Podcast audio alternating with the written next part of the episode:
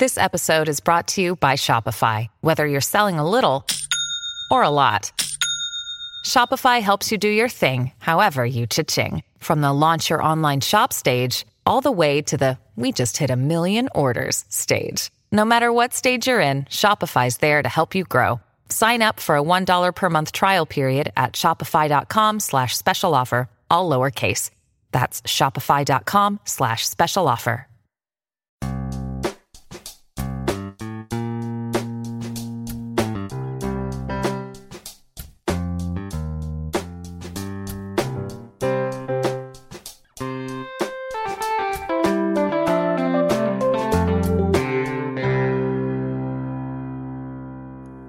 Welcome to Accelerate Your Business Growth with your host, Diane Helbig.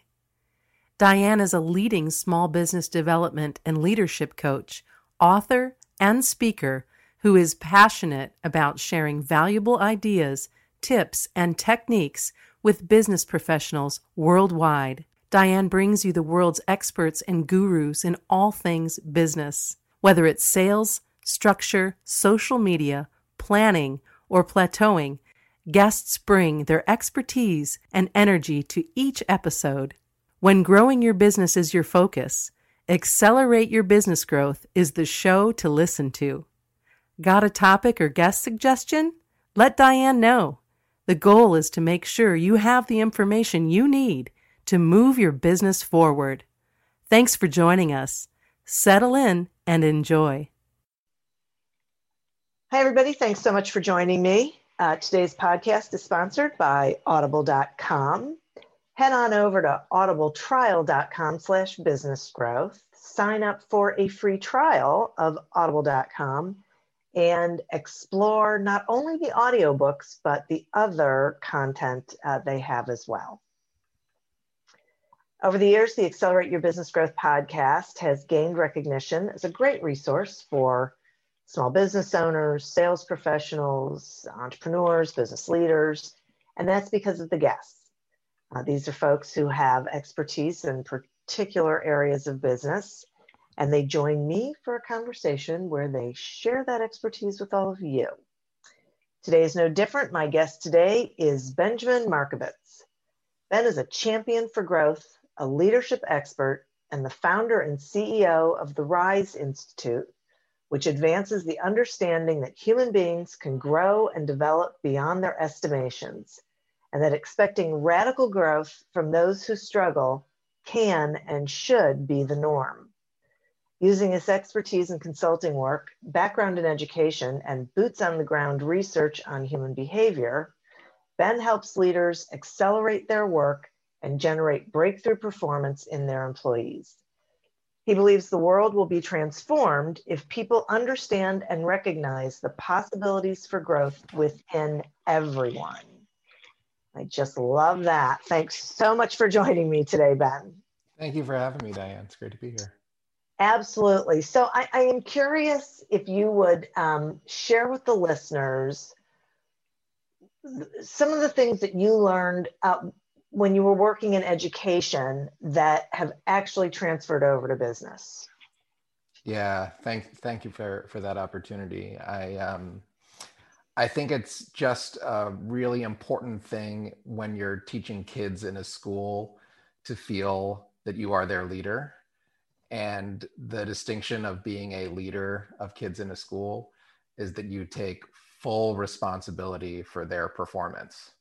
And so when, uh, as is often the case, kids do not grow as fast as you want, there's never any doubt that that responsibility is yours.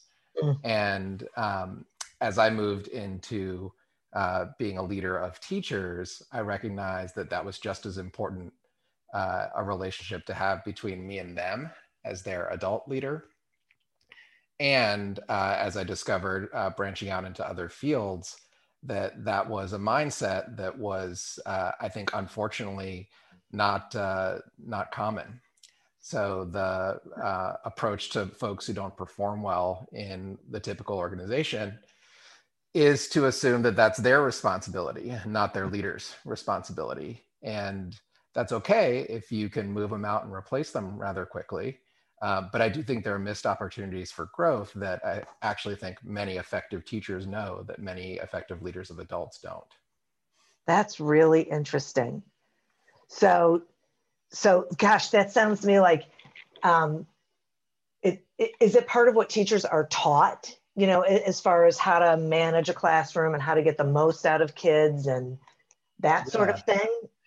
Yeah, I think it's the the good teachers know this, whether they're okay. taught or not. Um, huh. If you have teachers who are actually measuring their results, looking to improve the learning in their classroom, if you look across those who really do an exceptional job, they all share this one characteristic of how they culturally build their classroom.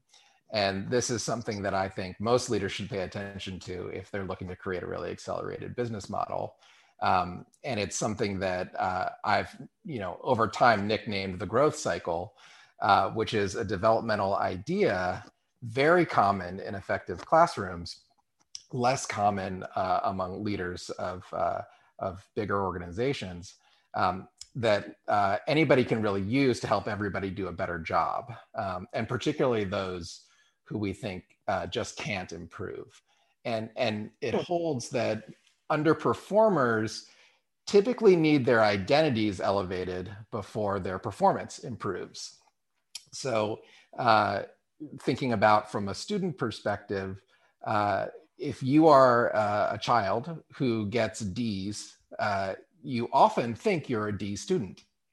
Mm-hmm. And we usually respond to that by saying, well, here's what you need to do to get an A sometimes that that works but i think rarely because usually that student is in a vicious cycle. I get d's and therefore i'm a d student. I keep getting d's and so on. Uh, the growth cycle asks us to change that statement to i get d's but i'm actually an a student which creates more curiosity and, and motivation and confidence and, and planning. So the vicious cycle can actually become a virtuous one when we as leaders make that happen you know when a teacher says you're an a student we both know that. Let's see how we can start showing that here and then noting incremental progress. And so the idea that growth doesn't just rely on improving performance it relies on our excitement to improve which we see most often as an identity responding to our performance. I do well in sales and therefore i think of myself as a strong salesperson and probably because of that, I set a high bar for myself and continue to improve my sales. And the way we lead tends to assume that's the way it works. We perform well. So then our identity as a performer drives us to improve even more. And that makes sense. But uh, the easiest growth happens that way. And the growth that is really hard, the growth that you see uh, your underperformers need to make in order to actually show up well at work, uh, actually works in reverse, where we try to improve that identity before we even expect uh, the, the ability or the performance to improve. Well, you uh, so I love this concept, and you sure are right that it's not happening in, in businesses because as you were talking, I was thinking about this concept that I, I've just heard repeatedly that, um, like in a sales department, the sales manager is better off um, focusing like on their B players to get them up to A players and, and, and spending time with A players so that they remain A players than even worrying about the C players. But th- this, this flies in the face of that. Yeah. And if that's an approach you want to take, you know, I, I see it as, uh, you know, successful enough for most folks that they can get by. I think two problems with it. One is that well, you're certainly missing an opportunity for pretty dramatic uh, performance improvement, even mm-hmm. among your B players. Um, but also, uh, you know, we see the times changing on this and, and turnover rising, you know, steadily upwards of 20% over the past five years across all sectors. Um, I have been called a millennial in the past. I think I might be a few years beyond that, but I see it as a huge trend that many folks uh, in the workforce feel entitled to leave their jobs if they're not growing. Um, yeah. And of course, uh, avoiding turnover and growing your own people better, uh, huge cost savings, big competitive advantage. And really, it, it helps you people proof the roles in your organization. And then, of course, you know, if you have a reputation for for really strong people development, Mm. you can become a, a, magnet for some of the best talent, win best place to work prizes, et cetera. Um, so I think you know mm. there there's an organization I worked with uh, fairly recently who was uh, contemplating a pretty large uh, reduction in force, needed to actually, as many folks have, and mm. uh, the the one thing they had to pause over was where to draw the line, right? Where where to actually cut off those who are staying and those uh, those who are not, and what I asked them to do is break it down to behaviors. So they were to say, the folks we'll be laying off are folks who haven't gone above and beyond uh, in their, uh, you know, in their daily work, uh, beyond their job descriptions to help make this company a success. Uh, they're perfectly great, but we'd rather keep those who are going above and beyond. And I said, well, you know, let's say some examples of what going above and beyond means. And they did. And they actually sent out a newsletter before they uh, executed this reduction. And the behaviors of going above and beyond were so clarifying for people that they actually ended up having a much harder time making these cuts because everybody stepped up to this new identity of folks who are going above and beyond, which is just another thing a great teacher does in the classroom is discover you know the the most uh, effective kids in the classroom are say doing their homework every day or raising their hands and asking questions no matter how nervous they are. And when they call that out to the entire classroom the kids who are actually least likely to do that start doing it because they want to belong. And when the leader norms the group as having that identity the sense of belonging depends on living up to those behaviors.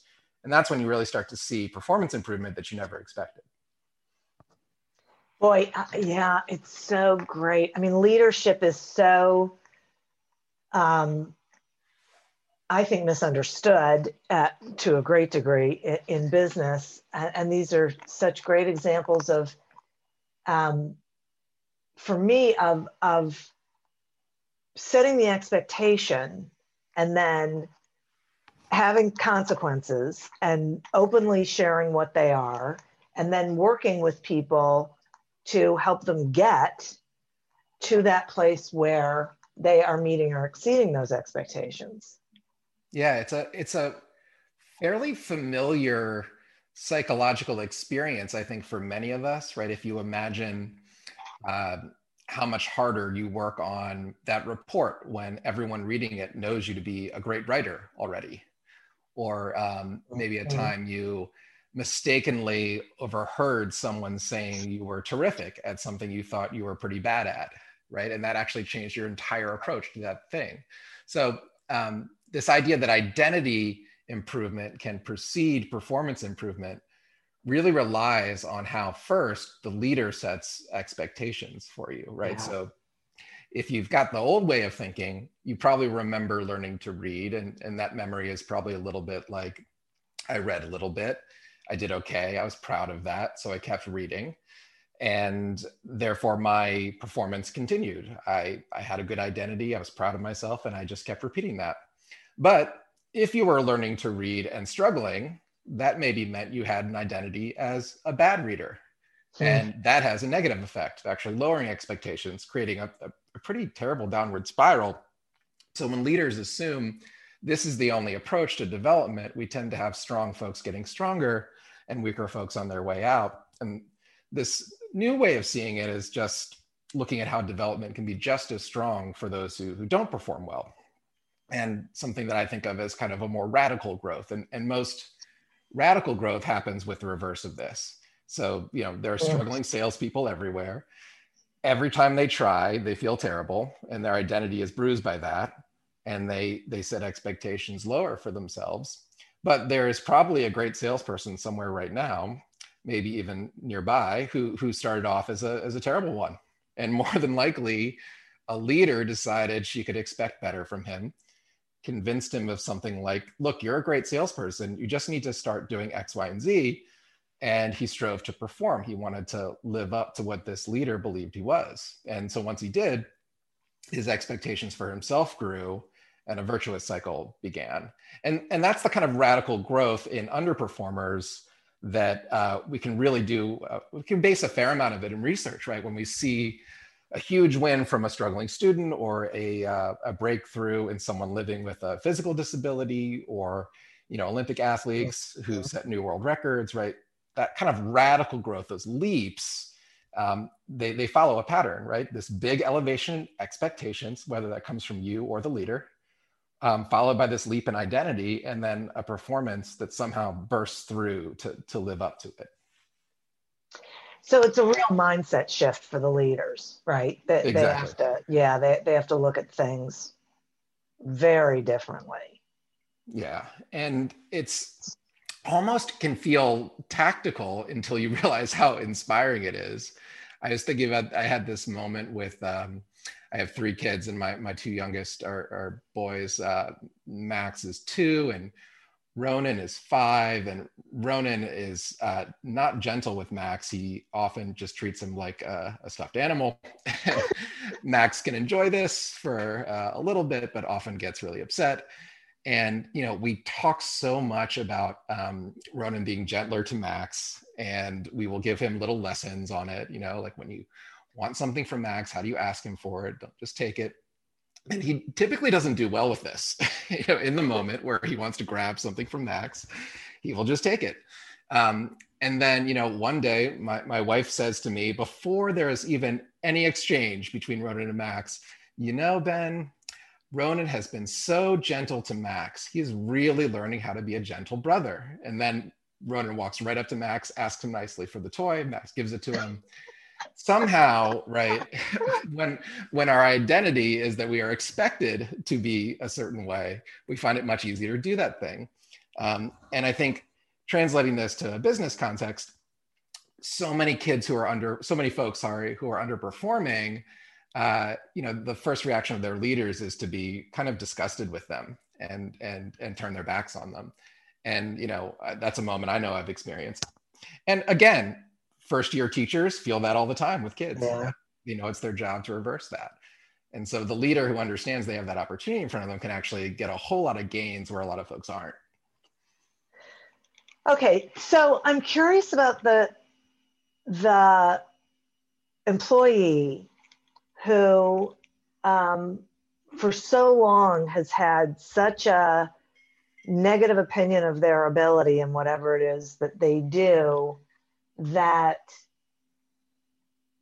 even with positive feedback, they they struggle to move the needle. So, so that feel so that feels like based on this conversation that the there's something different the leader could be doing right. to help them yep. out, outside of you know just giving them positive affirmations. So yep. what would that be? Yeah. So if I think about um, you know clients of mine who've had that experience and and it's universal right? Uh, and and mm-hmm. often often the case that you've got one of those right now at all times right? There's somebody like that. Um, and so it's fairly easy to have people talk about it. And almost always when they're talking about it it becomes clear that there is a personal again a kind of personal distaste that comes across. Um, and so if I say, tell me about your lowest performer right now, somebody will start describing how they're making mistakes and so on. But immediately a kind of anger or contempt comes into their tone. And that's when you can recognize something that you would always have to tell a teacher to put away, right? You'd have to actually say, this contempt, this emotional distance that you're creating, it's reasonable, right? This person is um, underperforming your expectations. It's reasonable um, but it does mean that you are probably creating this vicious cycle where mm. that person believes not just that they're doing a bad job, but they believe that you don't think they will ever do a good job. Mm. And therefore, the entire incentive structure around your favor or your approval or finally getting to rise up to your level or meet your expectations seems completely impossible for that person. So you actually said something really important, which is no matter how much you sort of uh, compliment them or, or recognize them, I actually think that's a moment where a very specific type of recognition or compliment could play an enormous role. Um, so if I think about, um, let's say, um, a, uh, a, media streaming site that I was working with, where the the boss had one of these folks and uh, certainly uh, felt like this person could never improve And uh, you know, when I said, "Let's find the one thing they're doing successfully all the time," uh, that person said, "Well, she always shows up to shoots on time. So whenever we're shooting at a site, she shows up on time, and not everybody does that." I said, "Great. Explain that to her, and explain why that's important." So she does. She goes to her and says, "You know, I just want to say to you, totally out of blue, by the way." Um, that you show up on time to all these shoots and it really helps us stay on schedule. It also allows me to tell other people who are farther behind that it's not impossible to show up on time. So thank you for giving me that. Mm. And the relationship between these two individuals, as you might guess, completely transforms, right? Because this person who was struggling wasn't just struggling because they had skill deficits. They were struggling because they believed their boss never saw anything positive in them at all. Yet now that was just proved right? Now it's, oh, it is possible to win this person's approval. It is possible to do well at this job. This is a mm-hmm. place that will tell me if I'm doing a good job. So let me try and do more of that. And it's not that that has a dramatic linear effect, you know, for the next six weeks, she improves, you know, doubles her performance every day, but it totally transforms the developmental relationship. So that person now goes to her boss for help. That boss is excited to tell her when she's doing well and that's pretty much always a recipe for for growth. Interesting. I'm going to take a quick sponsor break and then i have some more questions for you. Accelerate your business growth podcast is happy to be sponsored by audible.com audible.com is a leading provider of spoken digital audio entertainment and information. They have thousands of titles to choose from as well as podcasts audible originals guided meditations and more one of my favorite audiobooks is Everyone Deserves a Great Manager by Scott Miller. For me, I love being able to listen to it anywhere and across my devices without losing my place. And I think you will too. So visit audibletrial.com slash businessgrowth to explore the variety of audiobooks and programs for yourself. So so it's that old catch people doing something good and tell them Yes, with I think an additional part that says tell them how it affects yeah. the progress of the work.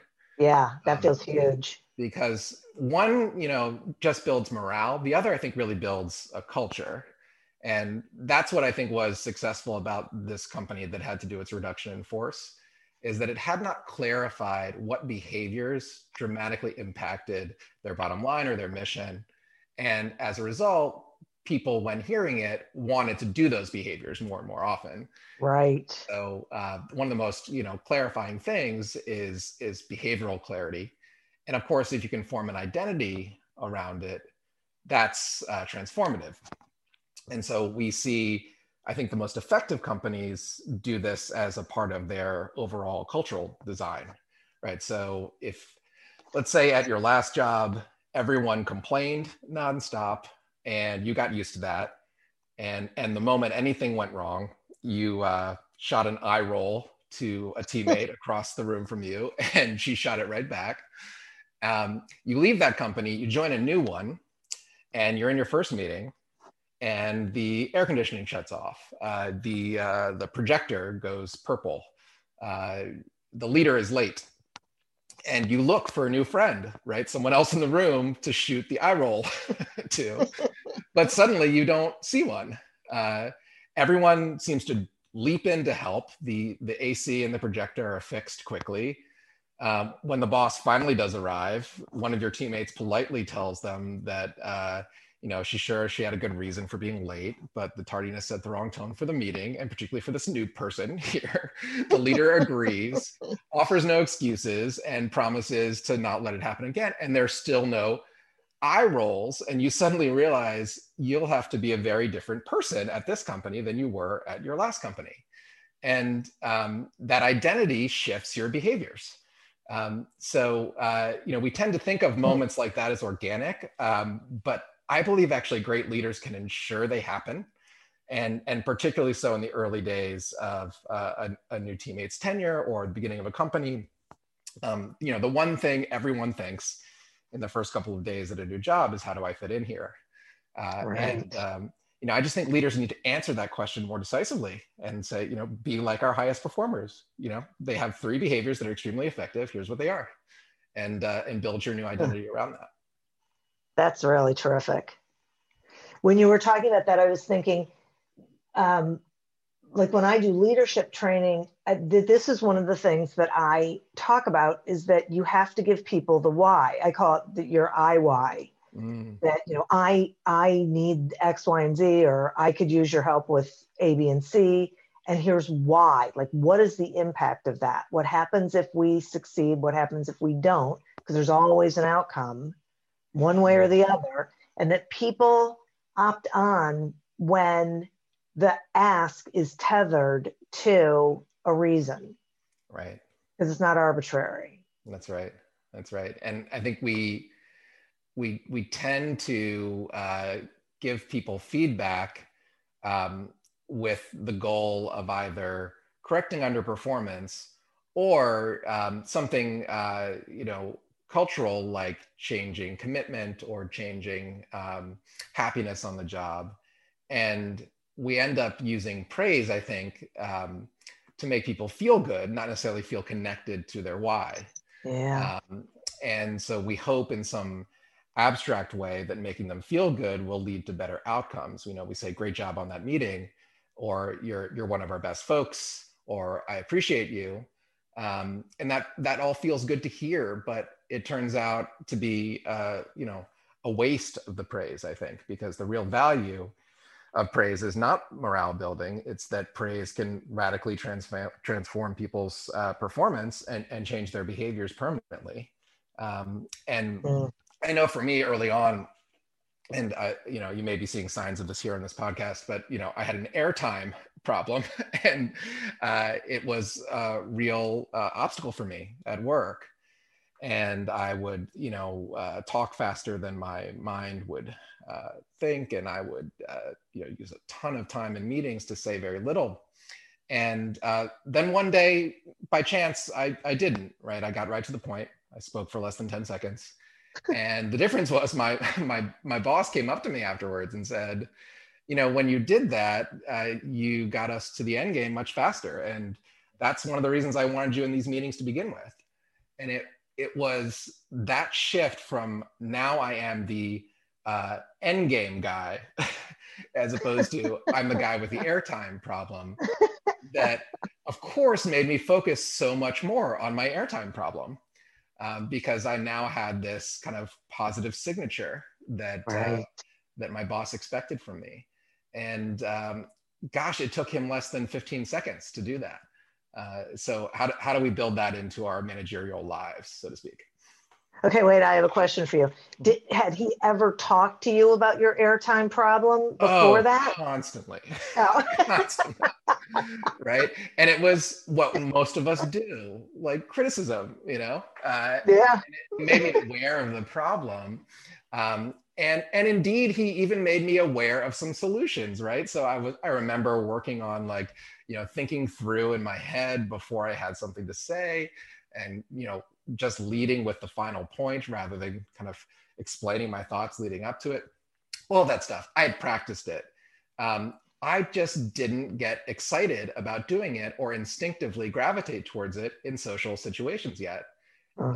that feeling like I had to live up to what this group expected of me uh, completely removed those obstacles. I was completely engaged in this new identity.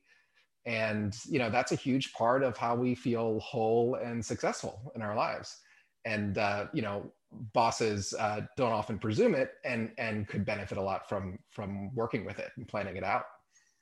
Wow that is such a great example. Oh thanks so much for sharing that i mean that is a great example i love that oh my goodness so what um is the new performance paradigm.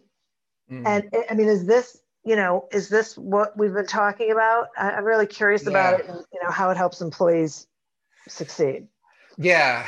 So I think it's uh, ingesting this growth cycle as your primary understanding, as your primary fuel for talent development. So that mm. you, as a leader, um, approach uh, hiring, onboarding, and coaching, as well as if you're a founder approaching your organizational design with the notion that expectations around behaviors are yours to own. and that the more specific you are about those expectations, the more people will build identities around them, the more you don't need to micromanage for them. So, uh, you know, if there were a quick way to execute this paradigm next week, I would probably say to somebody, name the repeatable behavior patterns common to your best performers. So whether that's they find solutions rather than complaining, or they, they jump into any problem, even if it's not in their job description, and find a way to make those public. Find a way to just post them, simply say, I listened to a podcast and I heard about this activity and I decided to do it, and here's what I came up with. Um, and then set aside about 20 minutes a week, it doesn't need to be much, to look across everyone you manage. Ask yourself if any of them showed signs of these behaviors this week. And if someone did, write them a 30 second email telling them about when and how that impacted the work. Uh, I send these emails sometimes only with typing in the subject line, right? It's that fast. Wow. Um, and then, and this step is, is really crucial, turn the microscope on your most challenged performers and do the same. And even if that's a smaller increment of behavior, a smaller experience, having that person understand that you noticed it means that they're going to be thinking about it. And means that they're going to be focusing on the right behaviors. When they're obsessing no doubt they already are over how they're struggling. They can instead obsess over these repeatable behaviors that can actually change them. And um, i believe you will see pretty extraordinary growth as a result and and then when that starts to excite you right there are bigger swings you can take um, that accelerate results like redesigning your culture around those behaviors uh, redesigning your hiring process around those behaviors. Um, and that ultimately, I think, won't just raise performance, it'll make your team extremely attractive to newcomers and extremely fulfilling for the long term. That, yeah, see, now that that's something, uh, um, it's like a bonus, right? That the mm-hmm. way you get more great performers is by having a culture that great performers want to be a part of. That's right. Yeah. That's right. And wow. when it's transparent what that culture is and what high performers here do, yeah, then you start to see more of that happen. And, and you know what gets recognized gets repeated. And for you know somebody who knows how highly you think of them, they're not about to lose that status anytime soon. Right. So the, the real question is for those who assume you don't think highly of them, how do you get them to imagine that very soon they could? Um, right. And uh, and what do I have to do to get there is a reasonable question. And so answer it, right? Tell them what the high performers are doing, and really break it down to the repeatable behavioral level, things that everybody can do. Because no doubt your frustration at the end of the day, when you're telling your partner or your consultant about your most struggling performer, says, why can't they just do this simple thing? And the odds are is that you have not explained it simply. You have not let them believe that they can and that you'll notice when they do. And as soon as you prove all those things wrong, wow. you'll probably see an upward trajectory. That's so funny. So so they can. Right. Right? They mm-hmm. they have to know why and that you are paying attention and that it matters and they matter. Right. And and that's that's just a lesson learned from uh, working in schools, and particularly, yeah. you know, we ran schools that were working with kids who were extraordinarily far behind. They would come into ninth grade, uh, sometimes on a third grade level, uh, and catching mm. them up to get ready for college in four years was the the approach we wanted to take. And so, you know, you throw a million things at the wall when you're trying to make that happen. Yeah. You certainly never ever say, well, you know, let's just terminate the ones who aren't doing as well or uh, put them into a kind of lower quartile category where they're just going to sit there for a while until they leave. Um, and, you know, I say that because that is something that can happen in schools. Um, but we were dead set on not doing that. And when we um, actually started delivering on those results, we started to see that certainly people grow far more than we expect and predict and that the ways in which you can help that along are, are easier than than we think and so um, mm. building cultures that uh, teach kids that they have the identity of those who grow you know, we started norming that. So, uh, you know, when we start uh, a new class of ninth graders, we uh, we know we have to get uh, the equivalent of three years of schooling into one, and you know, in a few years, they compete for college spots with some of the most elite schools in the city, uh, despite being at the lowest end of the socioeconomic spectrum. And uh, you know, doing that is saying, here, you're joining this place that expects you to be great by setting foot on this campus. You have decided to be the hardest working kid in the city. And nonstop, we are recognizing what they are doing to live up to that. So, really, we'll have teachers from week one walking around with clipboards, writing down every positive behavior they see from every kid and communicating them to families, to the kids directly. Sometimes they'll switch clipboards with each other. So somebody could say, This person told me you did a great job raising your hand. And suddenly you, as a you know, collective of 100 to 200 ninth graders, start saying, Oh, wow, I'm successful in this school in a way that I've never been before. Wow. I guess I better keep this up.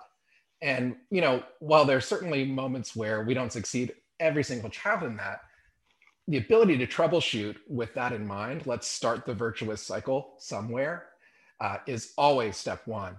And we found that to be relatively successful. And again, when you need to make that kind of growth, as we did with our students, you start seeing opportunities that other leaders haven't used. Yeah, boy, it's very inspiring. Yeah, it's it's powerful. I think you know, for me, yeah. the I don't know that I would have you know I have a story as a parent that led to all of this. And that's just, you know, when my wife and I had our first daughter, um, uh, Zoe, about eight years ago, she had a brain injury, and doctors told us that she wouldn't develop at all 0% chance of development. And that experience, of course, devastating over the next couple of weeks. There was a doctor who just happened to say, um, yeah, I wouldn't put it at 0%, I'd maybe put it at 10% and uh, you know that was of course a really big moment for us as parents and the moment for me as an educator though was later when i realized oh yeah what i did as a parent there was hear 10% and think 100 there's you know if yeah. if it's my kid and certainly if i have resources like i do many of our families that we serve don't um, i'm going to do everything that's possible everything i can think of to maximize that 10% and turn it into 100. And I thought, oh, yeah, that's how school should be, right? That's what a parent should think is happening when they send their kid to school. These folks are going to assume, regardless of evidence, that uh, my child can grow and learn. And uh, you know that is not an approach that we take to everybody we hire, yeah. despite the fact that we have a better chance of doing it because we got to select them ourselves. Um, and so uh, I actually think that uh, the most effective leaders are taking full advantage of that opportunity, uh, even building it into their selection process, and then approaching it like the best teachers of, of the most disadvantaged kids do, um, and communicating those behavioral uh, progression points and also building that culture that sets expectations high before kids even have shown any evidence of which way they'll go and uh, and fundamentally it's because they see themselves as in control of the weather. They they know that they can start a virtuous cycle anytime they want just like any one of us can end an argument that's going negatively. Any one of us can uh, take a lazy day and turn it into a productive one. We just typically don't. Um, and so i think that's hard to do but it also is worth recognizing that we can and that um, there are some hacks and tools along the way that can help us do it more easily. Really terrific. I mean it's just really it makes so much sense. And uh, and the examples are are tremendous. It, it really is um, how the leader chooses to uh, see things and engage with their students their kids their workers, you know, their employees, everything. Yeah. It feels like, wow. Yeah. And that's that's why creating the Rise Institute made sense to me because what it turned out was uh, to be an you know a universal concept right that this is something that I, you know, have thought leaders should use, but it's just as valuable in my life as a parent. Uh, it's certainly valuable for people leading adults, but also leading youth development projects. It can be more effective with folks who are much younger. So there's a lot of social service work to do in in the um, uh, youth development nonprofit sector with it. And so what I felt like we needed was an organization that didn't just use this as a fundamental strategy uh, or a talent tool, but used it as its driving force and its actual mission were um, uh, to be a um, you know a progenitor of this idea in multiple organizations. So um, the, our goal now is to kind of take some of the consulting at the corporate level that we do and um, use that uh, both to kind of pressure test a lot of ideas in high stakes environments um, but also generate revenue and uh, create uh, a brand that we can um, help push this along in the social sector, uh, where it's often hard to advance ideas like these. Um, and uh, you know, combining those together has been a, a long, uh, a long dream of mine, and, and I'm excited to get started on it. Boy, no kidding. So, speaking of which, how do people find you? Yeah, uh, I am at benmarcovitz.com, and that's Marcovitz with a C and a V.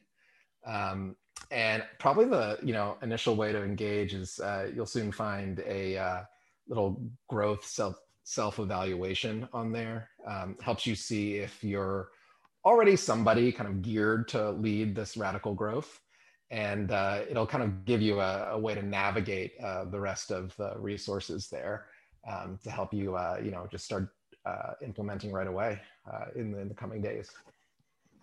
Terrific. Wow, Ben, thanks so much for joining me. I, I cannot even begin to tell you how much I appreciate this conversation. Well, it's been a real pleasure for me. Thanks, Diane. Wonderful. And listeners, thank you that this one, boy, you know, such an incredibly great topic uh, and inspiring. I, I feel like really um, positive, which, you know, this year it has been slightly challenging. So uh, this is just really great. And I'd also like to thank our sponsor. Head on over to audibletrial.com slash business growth and sign up for your very own free trial of audible.com and check out all of the content that is there. As always, continue to prosper and be curious. And until we meet again on another episode of Accelerate Your Business Growth, goodbye and good day. Welcome, change agents, to your go to place for stories that ignite your spirit, fuel your purpose, and connect us all. We believe in the incredible power of the human spirit, its boundless resilience, and the inspiration it brings to our lives. On the Driving Change podcast, we'll journey together through the extraordinary yet very relatable experiences of some of the most amazing people on earth. Our mission? That through these stories, we might just spark change within you and awaken a newfound motivation to harness your unique gifts to make a real difference in the world. So get ready to be inspired and join us on this incredible adventure. You can find the Driving Change podcast on Apple Podcasts, Spotify, iHeartRadio, or wherever you love listening to your favorite podcasts.